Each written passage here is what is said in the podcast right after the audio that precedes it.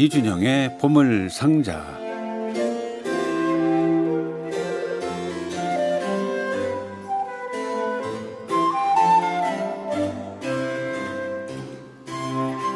뭐 보물상자는 언제나 똑같겠지만 계절에 따라서 그 달에 따라서 보물상자 안에 들어있는 보물은 뭔가 다를 것 같다는 기대감이 드는데 어, 8월에 처음 만나는 보물상자 과연 어떤 보물들이 들어있을까요? 어서 오십시오 이준영 씨.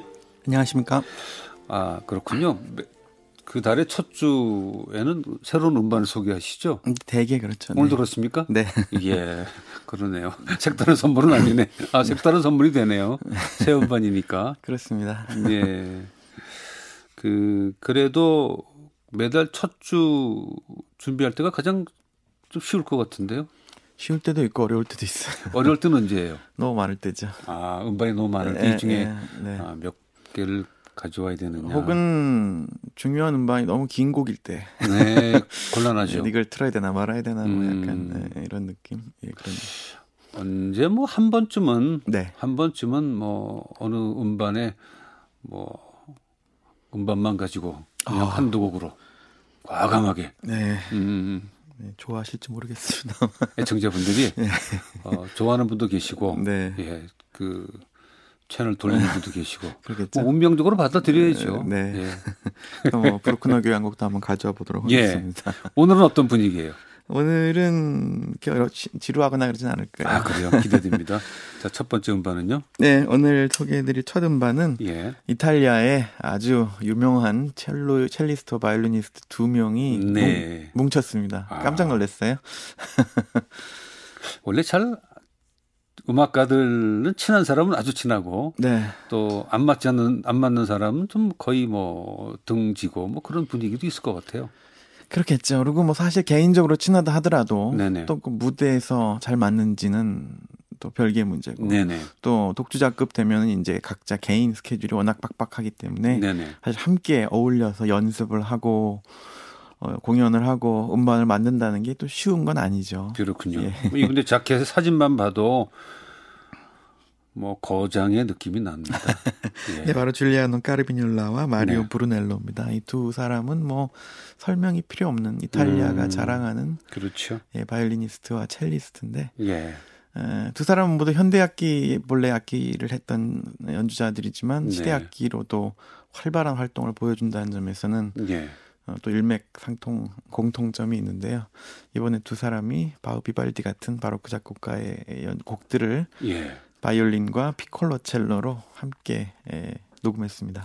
피콜로 첼로는 좀, 좀 작은 피, 첼로인가요? 그렇습니다. 예, 소형 음. 첼로죠. 예전에는 예, 악기에 규격화가 되어 있지 않아서 네네. 예, 작은 소규모 첼로 악기들이 많이 있었습니다.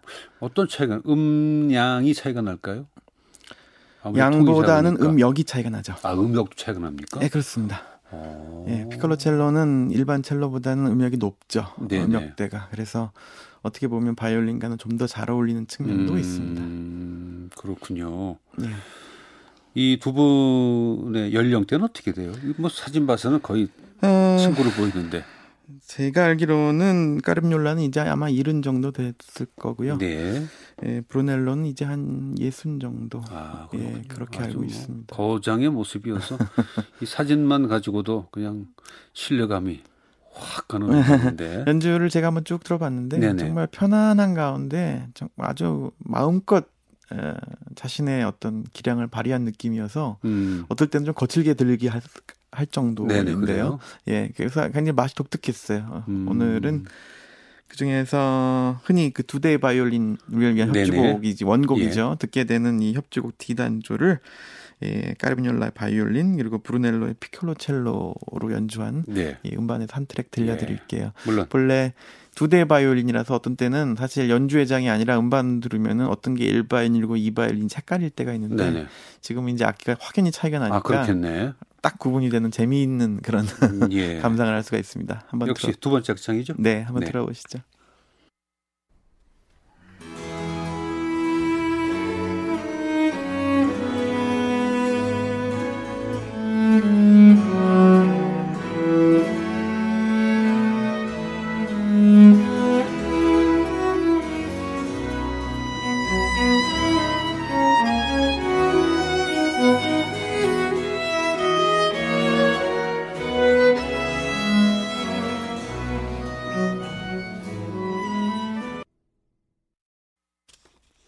요한 세바스찬 바흐의 바린과 피콜로 첼로를 위한 협주곡 D단조 가운데 두 번째 악장 라르고 마논 탄토였습니다. 줄리아노 까르빈올라의 발린 연주, 또 마리오 브루넬로의 피콜로 첼로 연주였고요. 아카데미아 델라 눈치아타가 함께했습니다. 음, 새로운 새로운 해석, 새로운 악기로 연주가 될 때 어, 새롭다 하는 음. 느낌을 받는 분이 계시고 네. 어, 좀 어색하다 하는 분이 계실 것 같은데 이준영 씨 처음 들었을 때 어땠습니까? 전 재밌다라고 저하고 다른 점이에요. 네. 제가 보면 지나가다 보면 네. 이준영 씨 그런 것에 대해서 수용을 잘하는 것 같아요. 어 재밌다, 어 재밌는 표현인데, 근데 저는 음. 이게 거부감이 먼저 가는 스타일이에요. 어 이거 아닌데 하는.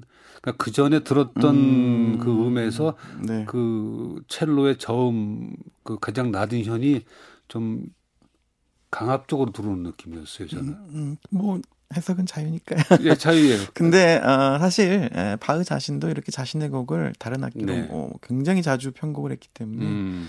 이런 거는 당대 관습 완전히 부합하고 아마 바흐도 이렇게 연주했을 수 있습니다. 예. 아니 근데 제가 옳다는 생각을 안 해요. 아, 니 물론 뭐 제가, 정답은 없는 거죠. 제가 너무 그런 면에 좀 보수적이고 내가 이, 나 음. 저한테 익혀 있는 그것에 대한 것이 흔들리는 거를 쉽게 적응하지 못하는 그런 단점이 있어서 아. 이준영 씨가 부럽다는 얘기예요. 어, 사실은 저도 어, 저는 아직 어리지만 나이를 한살 한 살 먹을수록 오히려 시야가 좁아지는 측면도 있는 것 같아요. 그래서 그걸 예. 좀 극복하려고 노력을 좀 해야겠다는 생각은 하고 있습니다. 그렇군요. 선생님께서 그러시다는 얘기는 아니고요. 아니 아니요. 네. 저는 저는 사실은 이준혁 씨 얘기하신 대로 그대로예요. 그냥 음. 그 전에 왔던 그대로 그 길로 가는 스타일인 것 같아요. 새로운 것을 자꾸 느끼고 찾고 이런 것보다는. 음, 네. 예. 근데 사실은 말씀하신 게 맞는 게 모든 사람들이 저를 포함해서 처음 들었던 연주에 많이 좌우돼요. 음, 처음에 좋아했고 처음에 되죠. 들었던 연주에 지금 들어보면 그렇게 훌륭한 연주가 썩 아닌 경우에도 왠지 애착이 가고 음. 왠지 예, 예. 친숙한 느낌 예, 그런 그런데 이 음반은요 네. 그런 걸 떠나서 까르미뇰라하고 어, 보르넬로의 이 사진과 그분의 명성만 갖고도 네. 어, 뭐 다른 이견을 달 수 없는 그런 압도함은 있어요, 사실. 네. 예. 지금 좋다고 얘기하는 건지 싫다고 얘기하는 건지. 네. 포장 아주 잘하셨습니다. 예, 고맙습니다. 자, 그 다음 음반은 슈베르트네요. 네, 에, 네덜란드 소프라노 올리비아 페르뮬렌, 메조 소프라노죠. 올리비아 네네. 페르뮬렌이 리사이틀 음반을 냈는데 반응이 좋아서 한번 네. 소개해드리고자 합니다. 연주회를 많이 가시는 분들은 기억하실지도 모르겠어요. 작년, 재작년에 르네 야콥스가 프라이부르크 바로크 오케스트라와 함께 롯데에서 모차르트의 다 폰테 오페라 시리즈를 했습니다. 예, 어, 피가로의 결혼, 또 코지 판 투테, 또 그 전에 돈 조바니까지 예, 예. 계속 어, 연주를 해마다 한 곡씩 했는데 이때 같이 왔던 네, 가수가 올리비아 페르뮬렌이죠. 아. 그렇군요. 네. 제가 그 자리에 있었는데 전혀 기억을 못 하겠네. 네, 그럴 수 있죠. 예, 피가로의 결혼 때는 케루비노 역으로 출연했고요. 네네네. 아, 돈 조바니 때는 돈나 엘비라로 어, 출연했던 예, 가수가 예. 이 올리비아 페르뮬렌입니다. 아, 그렇군요. 어떤 가수예요? 네, 어, 이제 40대 초반에 아주 젊은 가수고요. 네네. 최근에 바로크 시대부터 21세기 음악까지 굉장히 방대한 레퍼토리를 지닌 예, 메조 소프라노로 최근 유럽에서 정말 활동을 많이 하고 있는 네. 떠오르는 가수고 또 가디너나 야콥스, 마사키스키 등이 아주 즐겨 함께 일하는 에, 메조 소프라노이기도 합니다. 주로 고음악 쪽에서만 활동을 하나요? 아니요, 현대 오페라에서도 굉장히 고 많이 나오고 예. 예, 모차르트 오페라나 혹은 심지어 19세기 오페라에도 많이 출연하고 있습니다. 그렇군요. 근데 슈베르트의 가곡을 불렀어요, 이번에? 예, 리트나 종교곡도 예전부터 많이 불렀는데 네. 이번에 리사이틀은 슈베르트만 부른 것이 아니라 음. 정말 바로크 시대부터 20세기 뭐 쿠르트 바일이나 뭐 이런 작곡가까지 다양하게 네, 네, 그렇군요. 진짜 원맨 쇼, 어, one woman 음. 쇼가 되나요? 혼자서 종횡무진을 하는 그냥 어, 리사이틀입니다. 쇤베르크의 곡도 있고, 네 네 그렇습니다. 알반 베르크의 곡도 있고, 예, 그 강, 다양한 스타일의 작품을 정말 변화무쌍 카멜레온처럼 소화해내서 아주 재미있게 들었습니다. 근데 그 전문가들 얘기를 들어보면 오페라에서의 발성과 네. 가곡, 리트의 발성은 다르다고 얘기하던데요.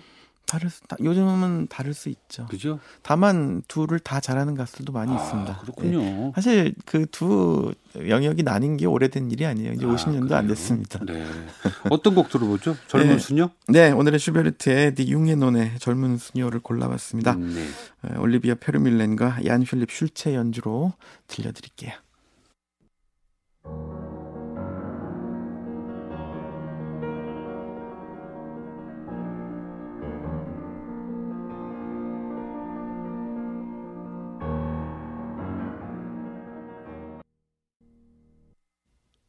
예, 프란츠 슈베르트의 젊은 수녀였습니다. 도시번호는 828번입니다.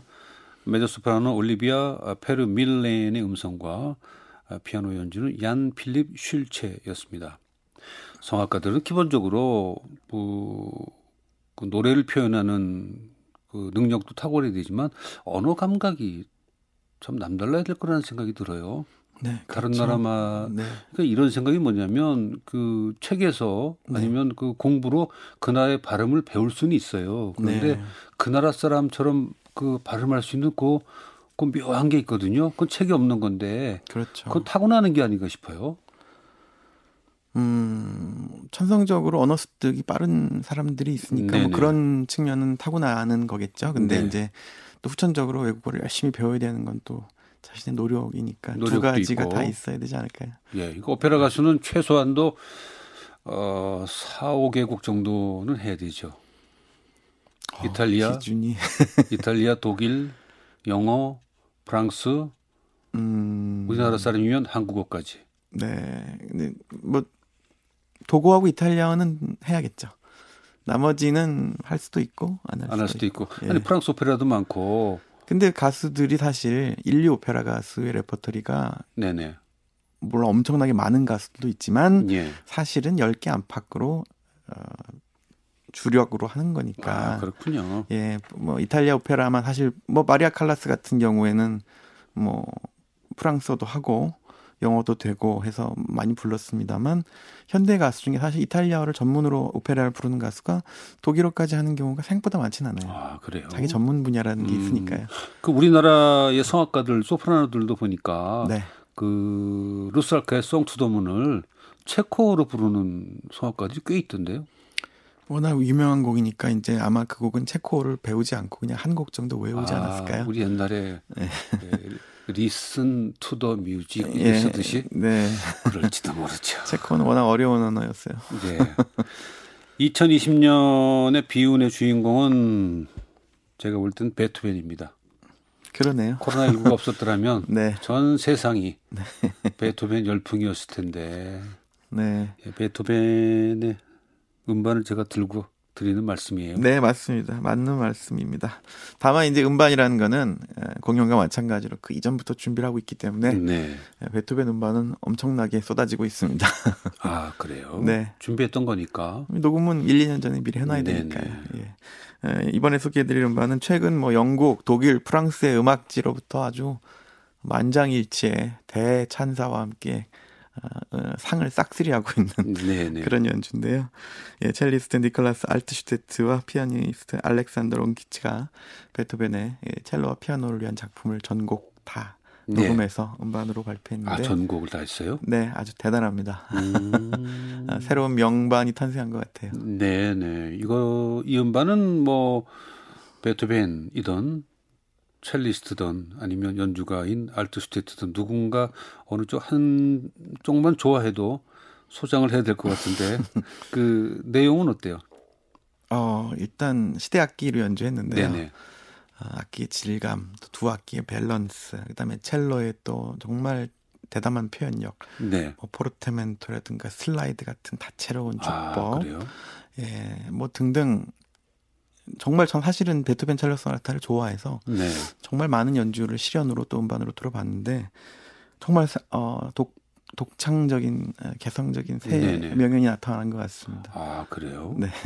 그러면 첼로 악기의 음색과 그 포르테 피아노 네. 아니면 지금 포르테 피아노죠. 어, 지금 우리가 쓰는 일반적인 피아노 예. 그거 음색이 그 조합이 다르겠죠? 다르죠. 오히려 더 잘 어울리는 측면이 있습니다. 예, 포르테 피아노, 예. 어, 첼로라고 안 하고 비올롱 첼로라고 그래요. 그게 이제 본명이죠. 뭐 본명이 첼로는 축약형 마치 축약한 거고? 피아노 포르테를 그냥 첼로. 피아노로 하듯이요. 예. 예. 두 사람은 어떤 관계예요? 글쎄요. 네, 음악가 관계예요? 네, 그렇습니다. 누가 프로포즈를 먼저 할까요? 음반사에서 할 수도 있고. 음, 음반사에서 짝을 지어주는 경우는 사실은 젊은 연주자들인 경우가 많고, 네네. 아, 지금 이 알트슈테트나 론키스처럼 이미 유명한 예, 1급 독주자인 경우에는 예. 본인들이 아마 만났겠죠. 만약에 염려가 되는 게 뭐냐면, 네. 만약에 그 알만한 피아니스트가 네. 피아노 소나타, 바이올린 소나타를 하고 싶은데, 네. 어, 바이올린 연주자에게 같이 음반 녹음하자고 프로포즈 할때 네. 상대가 거절할 수도 있잖아요. 물론이죠. 괜찮습니까? 예. 아, 자존심 상하잖아요, 그게. 음... 음악가들은 대부분 자기가 최고라고 생각하는데. 근데 사실 음반을 위해서 새로 만나는 경우는 거의 없고요. 네네. 대개 함께 실연해서 연주회에서 수년 동안 호흡을 맞춘 다음에 음... 반을 만드는 것이 일반적이기 때문에 아, 그렇군요. 예, 예. 예, 그런 음반을 위해서 만나는 경우는 거의 악보로 연주되는 게 아니군요. 악보 네. 이전에 다른 감성이 통해야. 그리고 이제 두 사람이 해석을 맞춰야 되니까 네네. 그거는 사실 하루 이틀에 되는 작업은 음. 아니거든요. 그래서 그렇군요. 일반 많은 분들이 저를 네. 물어보면 연예계의 얘기 궁금한 게 많아요. 아, 네. 제가 이 클래식계 궁금한 게 많듯이 그렇게 이해해 주시기 바랍니다. 네, 두 사람도 아마 이제 연주를 제가 들어봤을 때 음. 정확히 제가 확인한 건 아니지만 이미 어, 수없이 많이 함께 네네. 네. 연주를 했을 거라고 생각합니다. 자, 그 가운데 어떤 곡 들을까요? 오늘은 베토벤의 변주곡을 들려드릴게요. 예. 그 모차르트 그 마술피리에 나오는 그 파파게노의 아리아죠. 소녀나 아내. I'm Match Not by 그 주제에 의한 12개의 변주곡을 니콜라스 알트슈테트 첼로 연주, 알렉산더 롱퀴치의 피아노 연주로 들려드리겠습니다.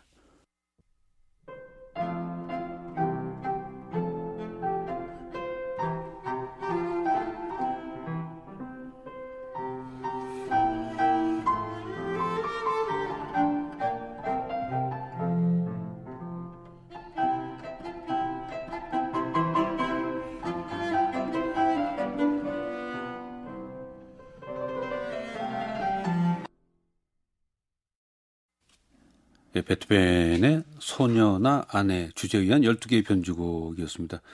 아, 니콜라스 알트슈테트의 첼로 연주였고요. 알렉산더 어, 롱퀴치의 포르테 피아노 연주였습니다. 첼로 소리가 참 좋으네요. 네, 악기도 워낙 음. 그, 아마 과단인이 악기일 텐데. 아 그래요? 겉현을 매서 그 풍부한 질감이 잘 살아 있죠. 그렇죠. 네, 예, 참 좋아요. 그 베토벤은 그 첼로 소나타를 몇 곡을 썼습니까? 다섯 곡을 썼습니다. 네, 이번에 다섯 곡이 다 들어가 있는 거네요. 그러면 그렇죠. 예. 지금 소개한 소녀나 아내 주제에 의한 변주곡이 어디서 왔다고요? 모차르트의 마술피리 가운데 네. 파파게노가 부르는 아리아입니다. 아, 그것에 대한 예. 변주곡이에요? 예, 예. 맨 예. 처음 나오는 선율이 바로 그 선율이죠. 음, 12개의 변주곡. 네. 그, 그, 포르테 피아니스트 알렉산더 롱퀴치라는 분은 어떤 분이신가요? 젊은 분인가 봐요? 어, 젊다고 해야 될지 아마 4, 50대일 텐데? 애매한 나이죠. 네. 저한테는 음, 젊지 않지만 네, 저한테는 좀 젊습니다. 네, 젊은 연주자라고 말씀드려야겠네요. 예, 예, 예. 어, 두 사람 모두 현대 악기와 시대 악기를 다 연주한 예, 연주자고 사실 굉장히 뭐 최근 가장 활발한 활동을 펴고 있는 아, 연주자들이라고 해도 특히 알트슈테트는 뭐 현재 첼리스트 가운데는 뭐 한 손가락에 손꼽을 수 있지 않을까 싶은 그런 그래요. 연주자죠. 네. 우리 내한 공연을 다녀간 적이 있는 연주가들인가요? 음, 어, 알트슈테트는 예전에 한번 본 것 같은데 롱키치는 모르겠어요. 못 본 것 같습니다. 네네.